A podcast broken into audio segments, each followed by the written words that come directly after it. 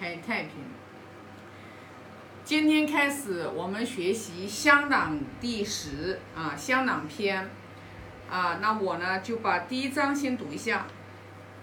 孔子于香港，循循如也，事不能言者，其在宗庙朝廷，偏偏言为谨耳。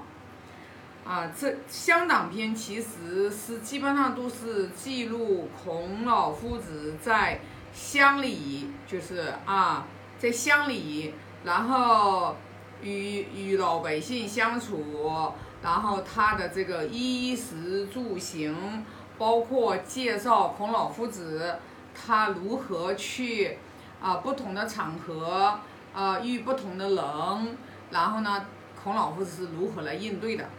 那我们看看第一章啊。他说，孔老夫子的话在乡里，就是跟乡邻里乡党就是在一起。说孔老夫子呢是表现出来是很温和啊，就是孔老夫子的德行温良恭俭让啊，就是在这里就是完全的话就是展现出来了，就是孔老夫子很温柔温顺啊。然后就是很善良，然后呢很恭敬，然后就是很谦让，就是给别人的感觉，他是一个不善言辞的人。哎，他在老百姓面前，他是温良恭俭让这样的一个形象出现的。然后呢，他还不是特别善讲话的。但是你看下一句，哎。他说：“但是，孔老夫子在宗庙朝廷，他频频言，就是说他跟在宗庙朝廷，然后呢，他交谈，不管是跟诸侯国君，还是跟大夫，他们他在这个朝廷上为政的时候，他频频言，他说话的话，做任何的事情，他都是很有很有这个次第。”很有这个很严谨，很这个就是啊有有这个就是主次有这个顺序，然后呢，为谨啊，而且他说话还是非常的这个小心，非常的小心谨慎，因为在官场嘛，不能就是乱讲话嘛，而且跟，尤其是在他那个乱世。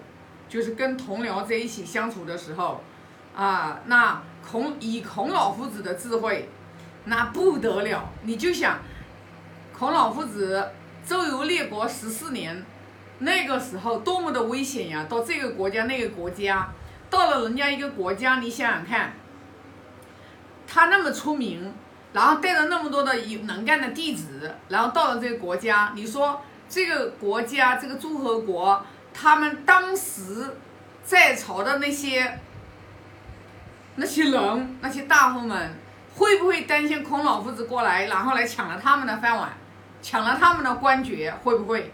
肯定会嘛！你去看那个，就是那个叫记录了那个就是晏子，当时为什么就是孔老夫子的话啊没有就是说被齐王重用？其实就跟那个晏子的话也是有关系的。就是害怕孔老夫子过来之后，然后就是呃能力大于他嘛，他自己的这个位置就不保了嘛。所以呢，你看孔老夫子在这里面，我们就很清楚的看到他在邻里乡党面前是一种一种神态，一种为人处事的方式，在宗庙朝廷，他又是一种为人处事的方式。哎，那我们学了这一章，我们就要来想关自己呀。学经典就是关自己呀。那我们是在家里面跟家人是怎么相处的？我们到单位里面，我们跟同同事又是怎么相处的？我们跟朋友在一起，我们又是怎么相处的？我们大多数情况下，我们都不能变换的，我们是不能变换角色的。就像我之前就有分享过。啊，就像比如说，像我们女人，现在的女人，说实话就是，呃，现在这个年代的女人啊，就是都很厉害啊，因为古代的女人嘛，她们就是出来做事的少嘛，因为古代的话就是她井田制度，就是一个男人就是一家人有一块田，然后的话就是一个人男人种地，他可以养活九口人，就一家九口人啊。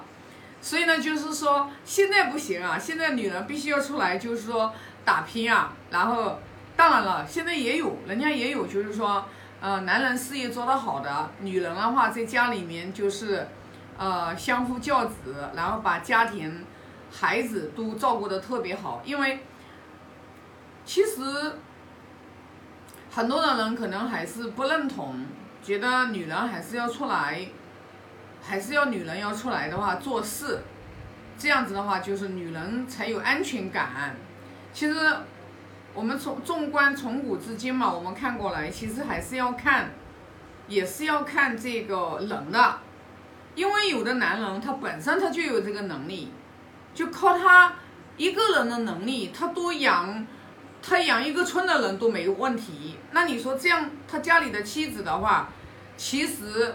出来不出来就是，呃，就是打工啊，到一个单位里面朝九晚五去上班，那都不重要了。那家里的孩子如果再小的话，那肯定是以孩子，以孩子为重点，要把孩子在家里教育好。做一个老婆就要做一个贤妻良母，做说在家里面就不学习啊，不是的，就在家里面就把自己。自己作为老婆，作为母亲，把这个角色扮演好，哦，那也挺不容易的，真的，那还挺不容易的的嘛，啊。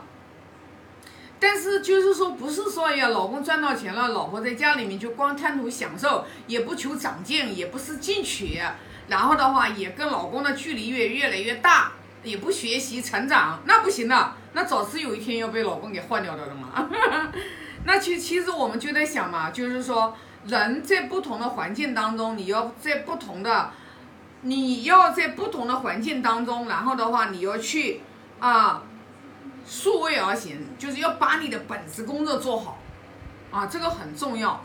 就是人是不同样的，家庭环境也是不同样的，但是最重要一最重要的一点，其实还是就是说自己能不能，就是我们要有。智慧，但是智慧，智慧是从内心生发出来的呀。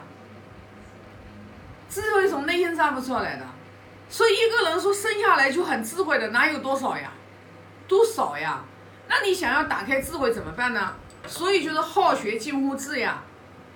只有一个好学的人，不断去学习的人，在家里面没有出来工作的，就是说教育孩子。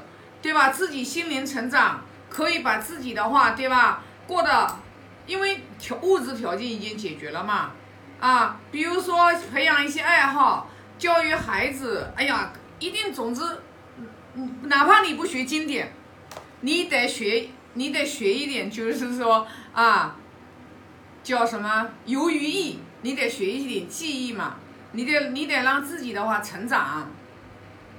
这个是很重要的，因为一个人学习之后的话，他的认知层级的成长，这个是决定是有关他自己的这个幸福的程度的，这个是毫无疑问的，嗯，所以说就是说，像我们就是如果我们目前在单位里面也是不如意，在家里面也是不如意，总是家庭当中有一些。